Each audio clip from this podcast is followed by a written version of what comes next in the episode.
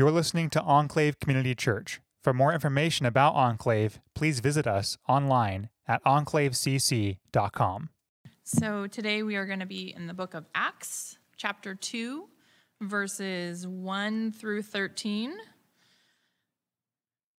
All right. When the day of Pentecost arrived, they were all together in one place.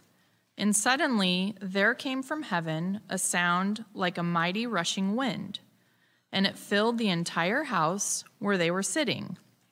And divided tongues as of fire appeared to them and rested on each one of them. And they were all filled with the Holy Spirit and began to speak in other tongues as the Spirit gave them utterance. Now there were dwelling in Jerusalem Jews, devout men from every nation under heaven.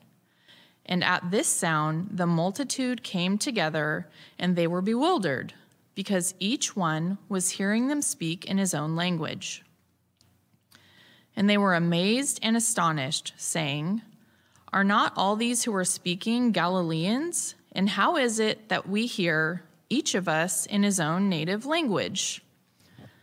Parthians and Medes, and Elamites and residents of Mesopotamia, Judea, and Cappadocia, Pontus and Asia, Phrygia and Pamphylia, Egypt, the parts of Libya belonging to Cyrene, and visitors from Rome, both Jews and proselytes, Cretans and Arabians. We hear them telling in our own tongues the mighty works of God.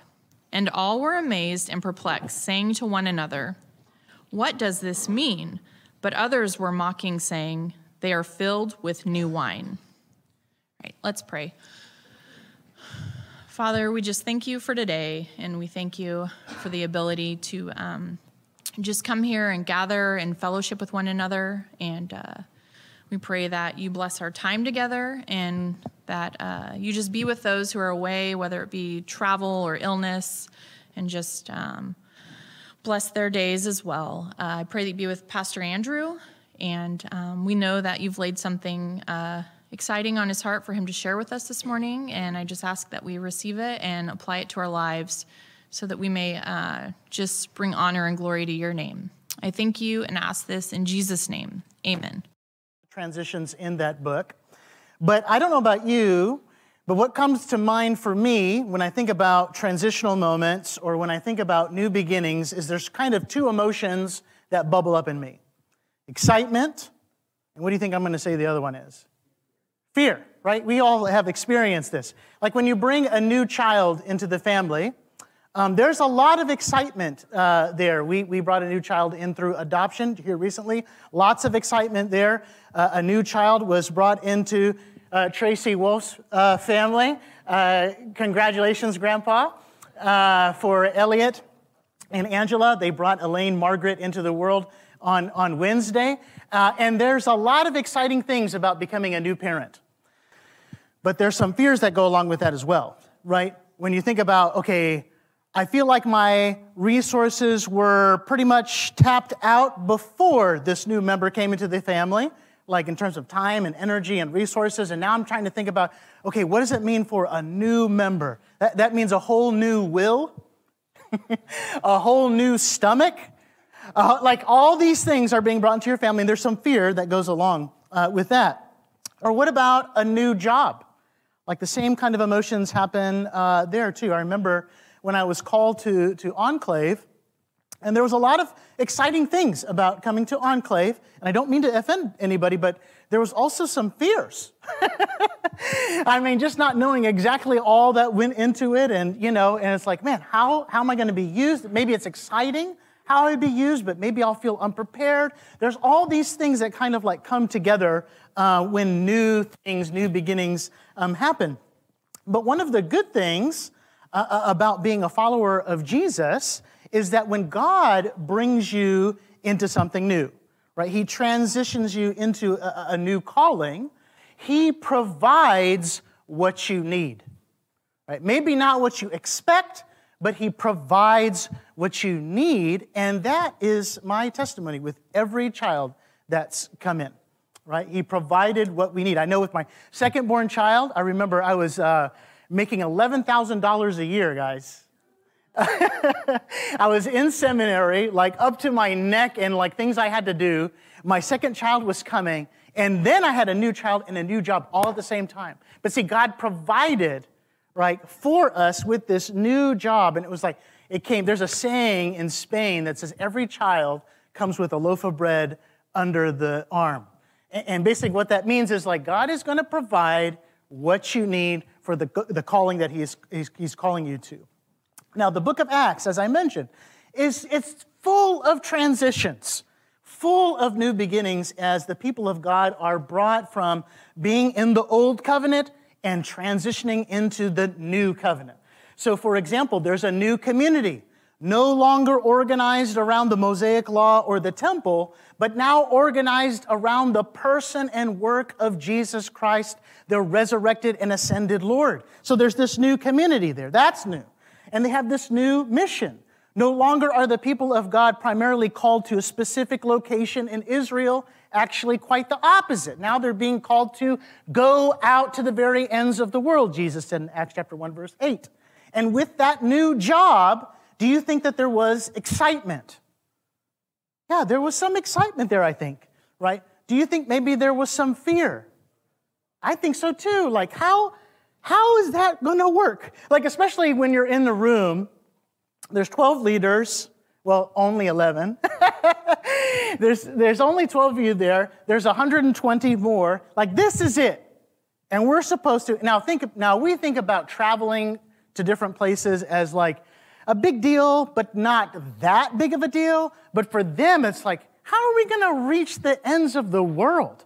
Right? So I, I think there's some, some fear there, maybe some anticipation of like what God would do. I mean, they'd seen Jesus resurrected. So there was this new community with this new mission that came with excitement and fears. But God didn't leave them alone, right? He was going to provide power in giving Himself they were actually no longer going to live under the old covenant and the Mosaic law, which was holy and good, right? But they were going to be given something more God's very own presence to be able to accomplish the mission that God had given them.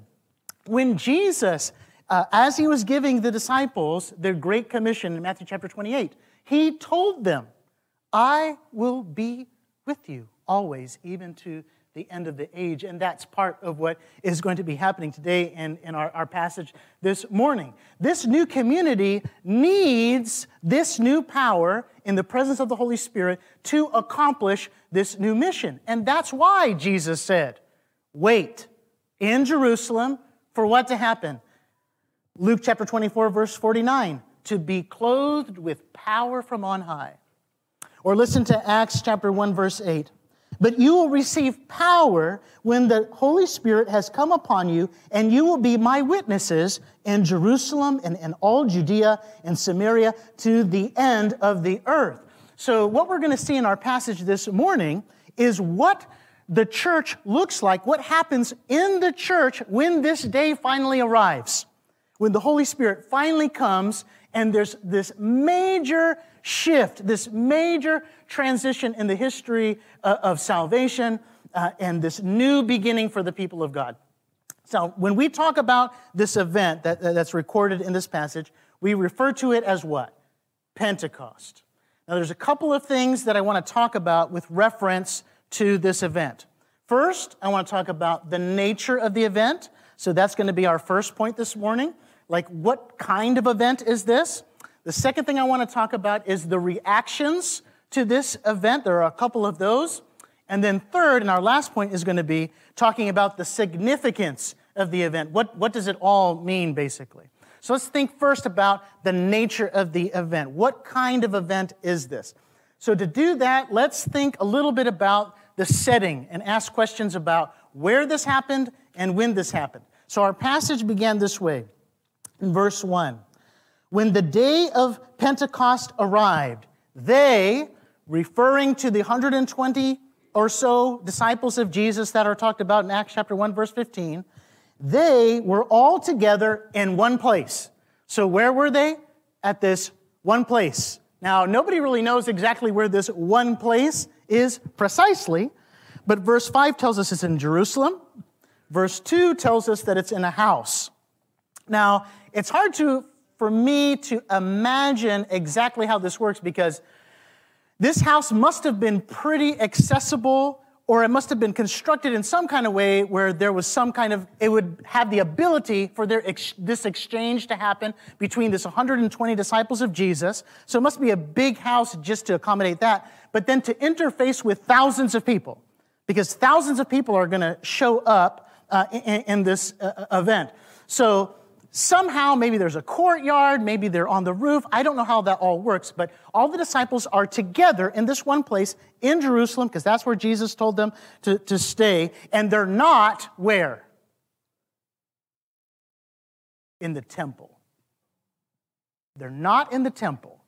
So just remember that. They're in this, they're in this house.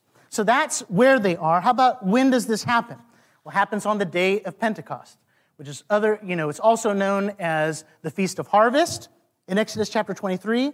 It's also known as the Feast of Weeks in Deuteronomy chapter 16. And what we need to know about the day of Pentecost, there would be a lot, you, you could spend a sermon series on the day of Pentecost. But just some of the details that you need to know to understand this passage would be that it's one of three pilgrim festivals. That's one thing you need to know. Deuteronomy 16 16 Yahweh tells all the male Israelites that, look, three times a year, wherever you are in the world, you're going to come back to Jerusalem to celebrate these three feasts Passover, Pentecost, the Feast of Booths, right? And that explains why there is this multitude present during this event, right? So that's one thing we need to know about Pentecost. Another thing we need to know is that Pentecost is named Pentecost because Pentecostus means 50th. And so this day falls 50 days after Passover. Now, why is that significant?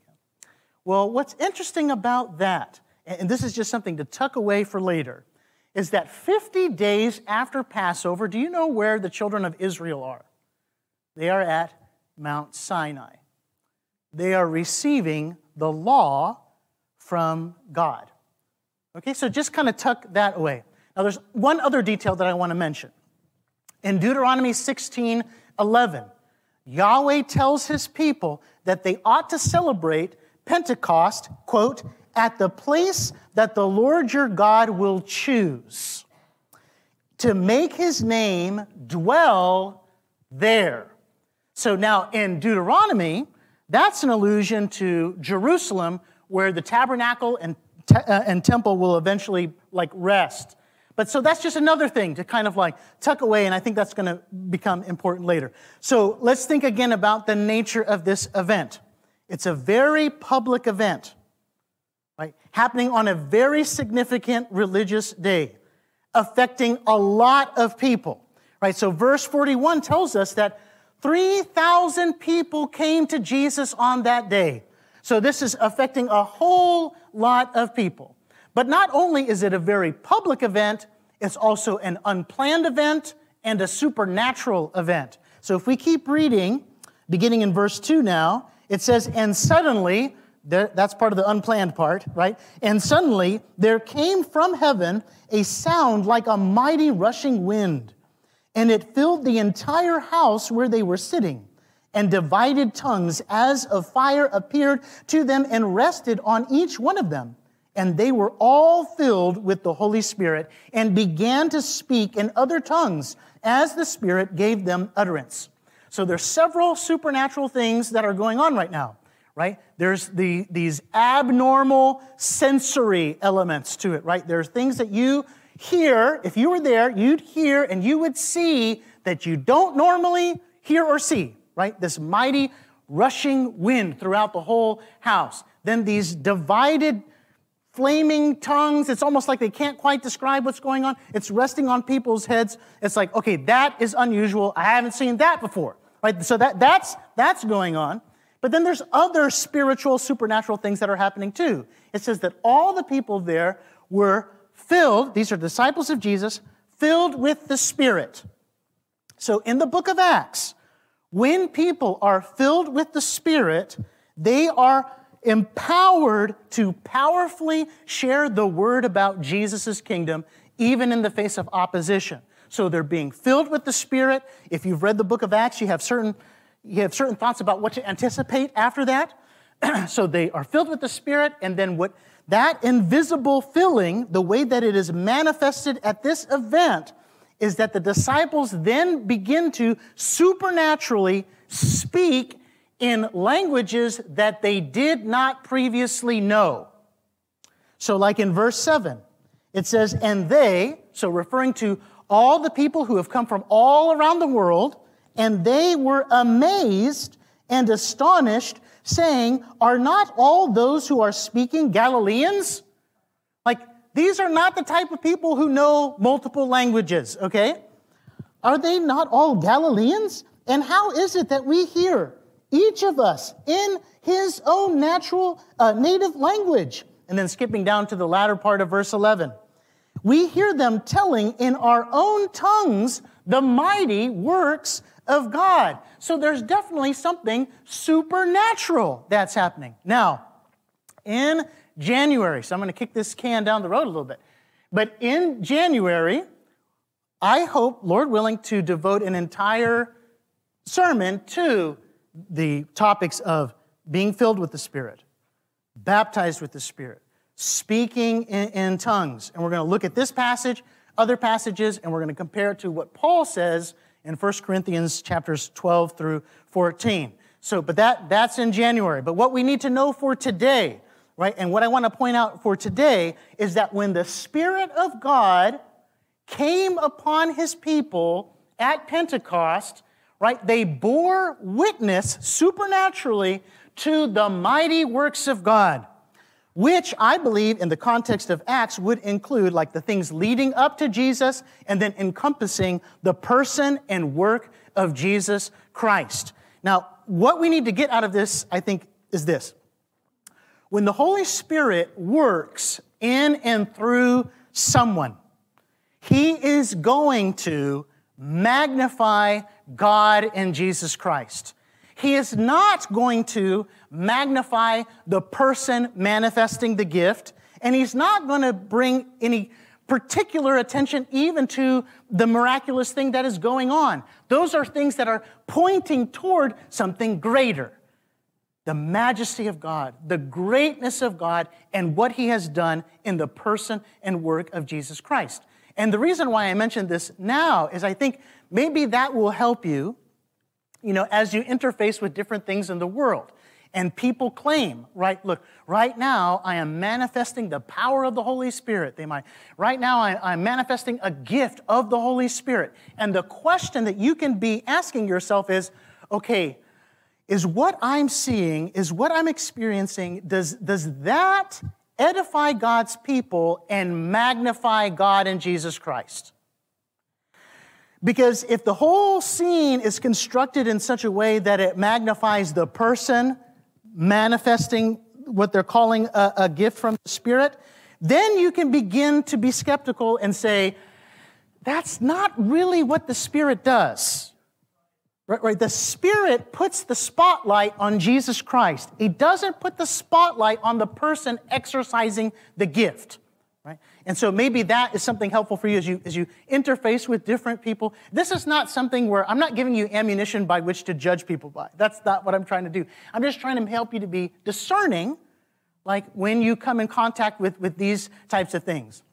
But back to the nature of this event. What kind of event is it? It's a very public event, right? It happens on a very significant religious holiday right? There, there's sensory elements to it. There, if you were there, you would have heard things. You would have seen things. It would have been undeniable what you were hearing and seeing, but it's a supernatural event. There's things that cannot be explained. And, and if you, you would think with all that going on, that surely, surely everyone present would have the same kind of reaction to it. They would say, man, this is from God, right? But that's actually not what we see. That brings us to our second point. I want to talk about the reactions to this event. And basically, in our passage, there are two reactions. There are those who sort of stand in awe of what is going on, and then there are those who mock. Now, regarding those who stand in awe, we learn about them beginning in the latter part of verse 6. There it says, And they were bewildered because each one was hearing them speak in his own language. And they were amazed and astonished, it says at the beginning part of verse 7. Then skipping down to verse 12. And all were amazed and perplexed, saying to one another, What does this mean? So they were experiencing some kind of mixture of confusion, awe, but also curiosity. Maybe they hadn't come to Jesus yet, but they were saying to themselves, Man, there are things that I am seeing and hearing that I cannot explain. Now, maybe some of you in the room, like this is, this is the spot where you're in right now. You're not sure about Jesus. You're not sure about the Bible. You're definitely not sure about Christians or whether or not you should be associated with them. But you're like, man, but there are things that I have experienced that I, I don't know what to do with. Like, I, I can't just easily explain them away. Like, what do I do with these experiences? And uh, you should come to hear what Peter talks about, you know, next time uh, when we go into the next, next passage. But maybe that's, that's the spot that you're in. Maybe that's your reaction to hearing all of these strange things that I'm talking about now regarding the day of Pentecost back then, right? so that's one reaction, but that's not the only reaction. There were also those who mocked. We read about them in verse 13. There it says, But others, mocking, said, They are filled with new wine. So they, they see all this and they're like, Those guys, they're drunk on cheap wine. That's what's happening right now. Now, you may be saying, You see all that, right? You see people talking in languages that they didn't previously know, like uneducated Galileans, and then people hearing them say things in their own language, and you think that they're drunk? Like, how is that even possible to conclude that? But if you step back and just think about it, okay, think about your friends, uh, and I can think about my own friends. Like, don't you have some friends that they will readily uh, uh, accept any kind of naturalistic explanation for what is occurring over a supernatural one? Like, every time. And you're like, really?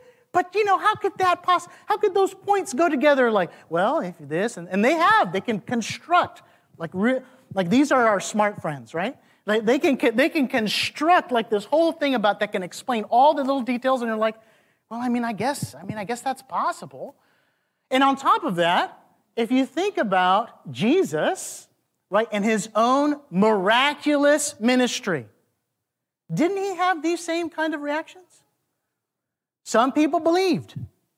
Some people were curious, kind of in awe, kind of perplexed. And Jesus was always trying to move them from, like, yeah, I know there was this great miracle, but like that's supposed to point you to me. But they, maybe a lot of the crowds that he ministered to, they kind of stayed in the spot of the first group.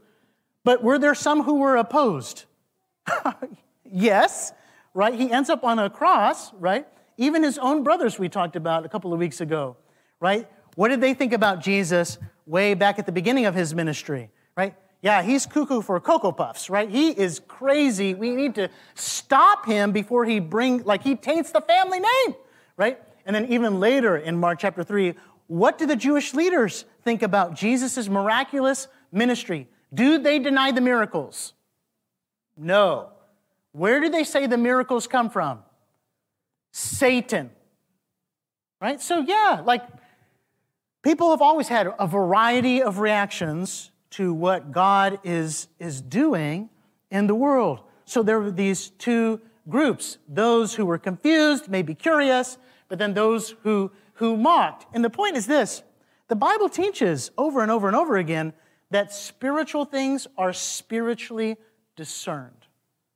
1 Corinthians chapter 2 says that that you cannot see the kingdom of God, the things of the kingdom of God, unless the Holy Spirit shows you. Jesus talked about that in John 3.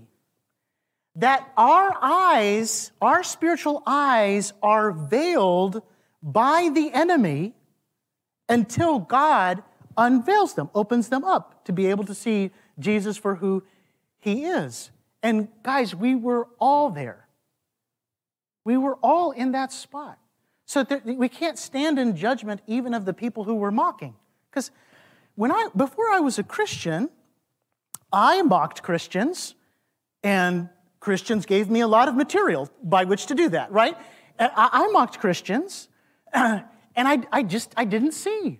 And I, it wasn't like I one day like weighed all the evidence and like you know made a flow chart and all this. No, it's like God opened my eyes and I was like, what? That's what this is about? You know? And God did it. And so maybe if all that's true, if the, what the Bible is saying is true, then there's no room for Christians to be prideful about their belief in Jesus. Right? Instead of complaining about the mockers, maybe we ought to be praying that God would lift the veil of, so people could see, so that they, they could experience all that, that Jesus, Jesus is. So, so we've talked about the nature of, of this event very public, unplanned, supernatural. It's that type of an event. Right, we've talked about the reactions to this event. Some are curious, but confused, and others are, are, are, mocking. But what about the significance? Think about the question that the first group is asking. Like, what is this about? What is happening uh, right now? That brings us to our third point the significance of the event. Now, there's probably a lot that could be said regarding what this all means. And I won't go into, into all of it, but I think the big takeaway is look, on this day, what Jesus promised would happen happened. The Spirit of God came, and, it brought this whole new transition. Like we're in a new era now, right? Where new, exciting things are happening because the Spirit has come. And what it means for us, those of us of this new community with this new mission, is that this new mission, because of this event, became possible because the Holy Spirit came. Now, when the Holy Spirit came, he came, at least according to this passage, with two primary purposes. He came to dwell with his people and to empower his people. He came to uh, dwell with his people in a new way. So remember when we were talking about Deuteronomy 16, chapter 11, and Yahweh was telling his people, when you celebrate Pentecost, do it at the place, this is a quote now, at the place that the Lord your God will choose to make his name dwell there. Right? Now, in Deuteronomy, that's an allusion to Jerusalem, where the tabernacle and temple would come to rest. But where are the disciples right now? They're in a house. Okay? And there's not any real particular significance to this house. Like, I think it's purposely ambiguous about where the house is, because otherwise we'd be all trying to get into it, you know? And thinking that's, oh, and it's not like the, the tongues, the flaming tongues of fire, it wasn't like there was one and rested on the house, as if to say, yeah, that house is the new temple of God. Where did the flaming tongues land? The people. The people in the house, the followers of Jesus because it's the followers of Jesus who then become, in the new era of the Spirit, the new temple of God. And this, this idea is dotted throughout the New Testament. You see it in Ephesians chapter 2, 1 Peter chapter 2, 5, 2 Corinthians chapter 6, 16 and, and, and following. The, Jesus' people are the new temple. Jesus, when he gave his Great Commission, Right? What did he say? Lo, I am with you always, even to the end of the age. How will you be with us always, even to the end of the age? I will pour my spirit upon you. So, one purpose that the Spirit in, in the Spirit's coming is to dwell with his people in a new way. But, an, but another purpose is to empower them for a new mission. Now remember what the mission was in Acts chapter 1, verse 8.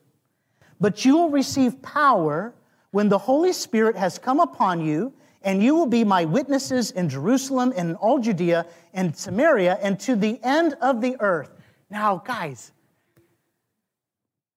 notice how God orchestrates things to initiate the fulfillment of this new mission.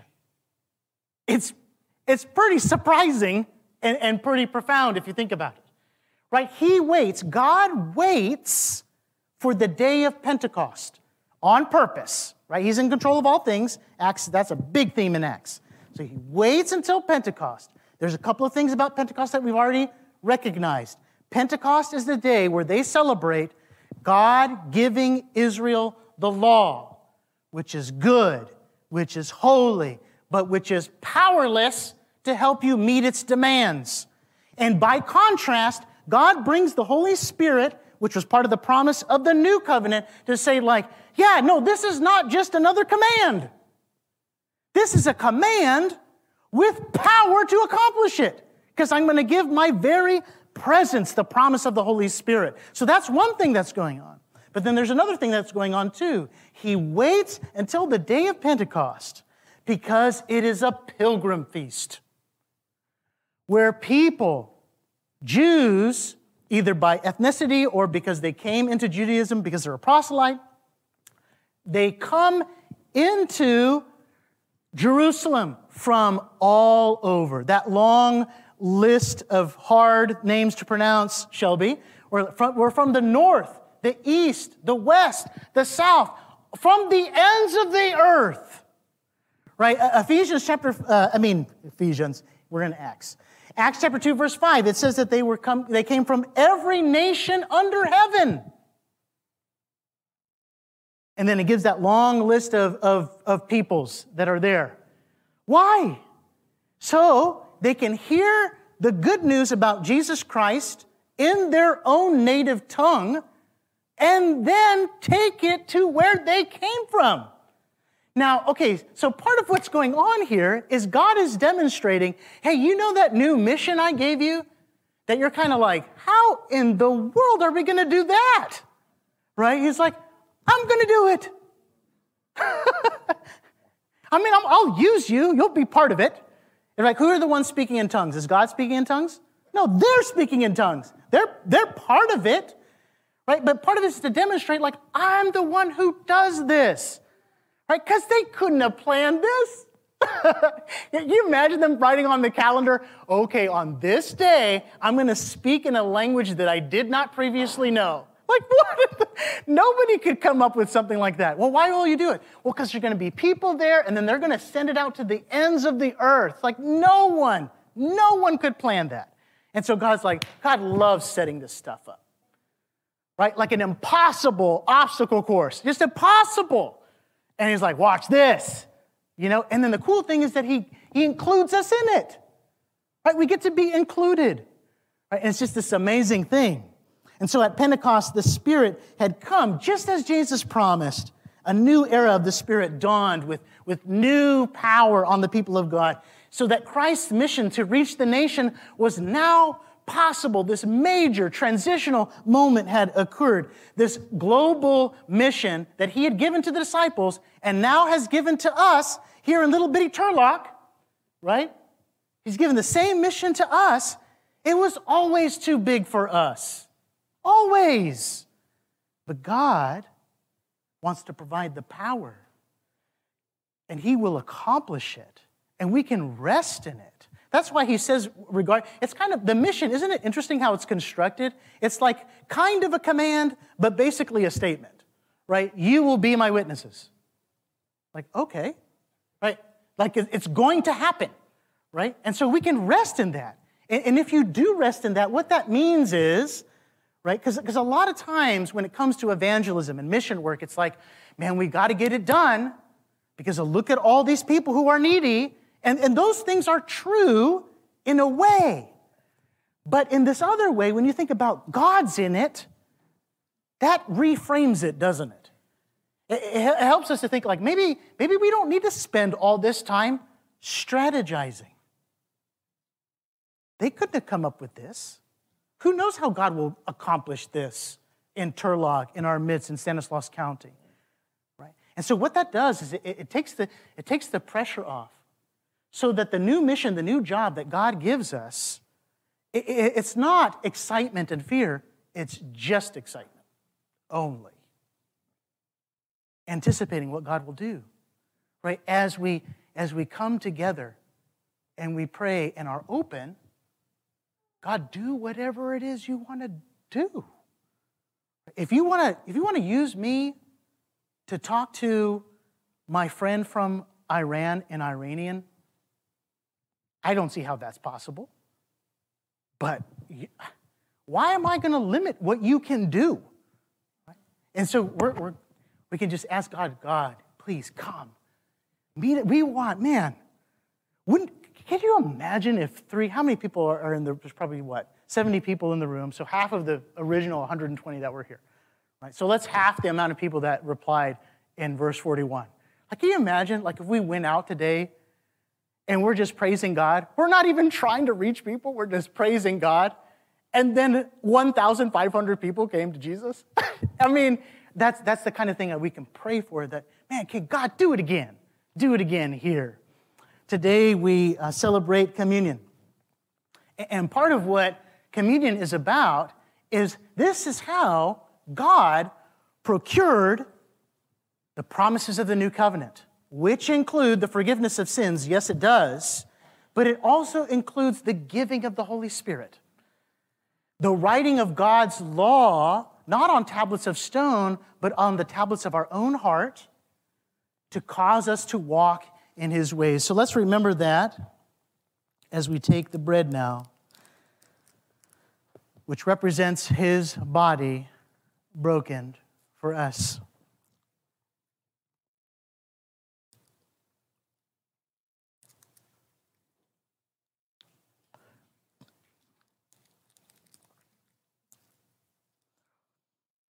And as you take the cup, we remember his blood shed for us for the remission of sins, to give us the promise of the Holy Spirit.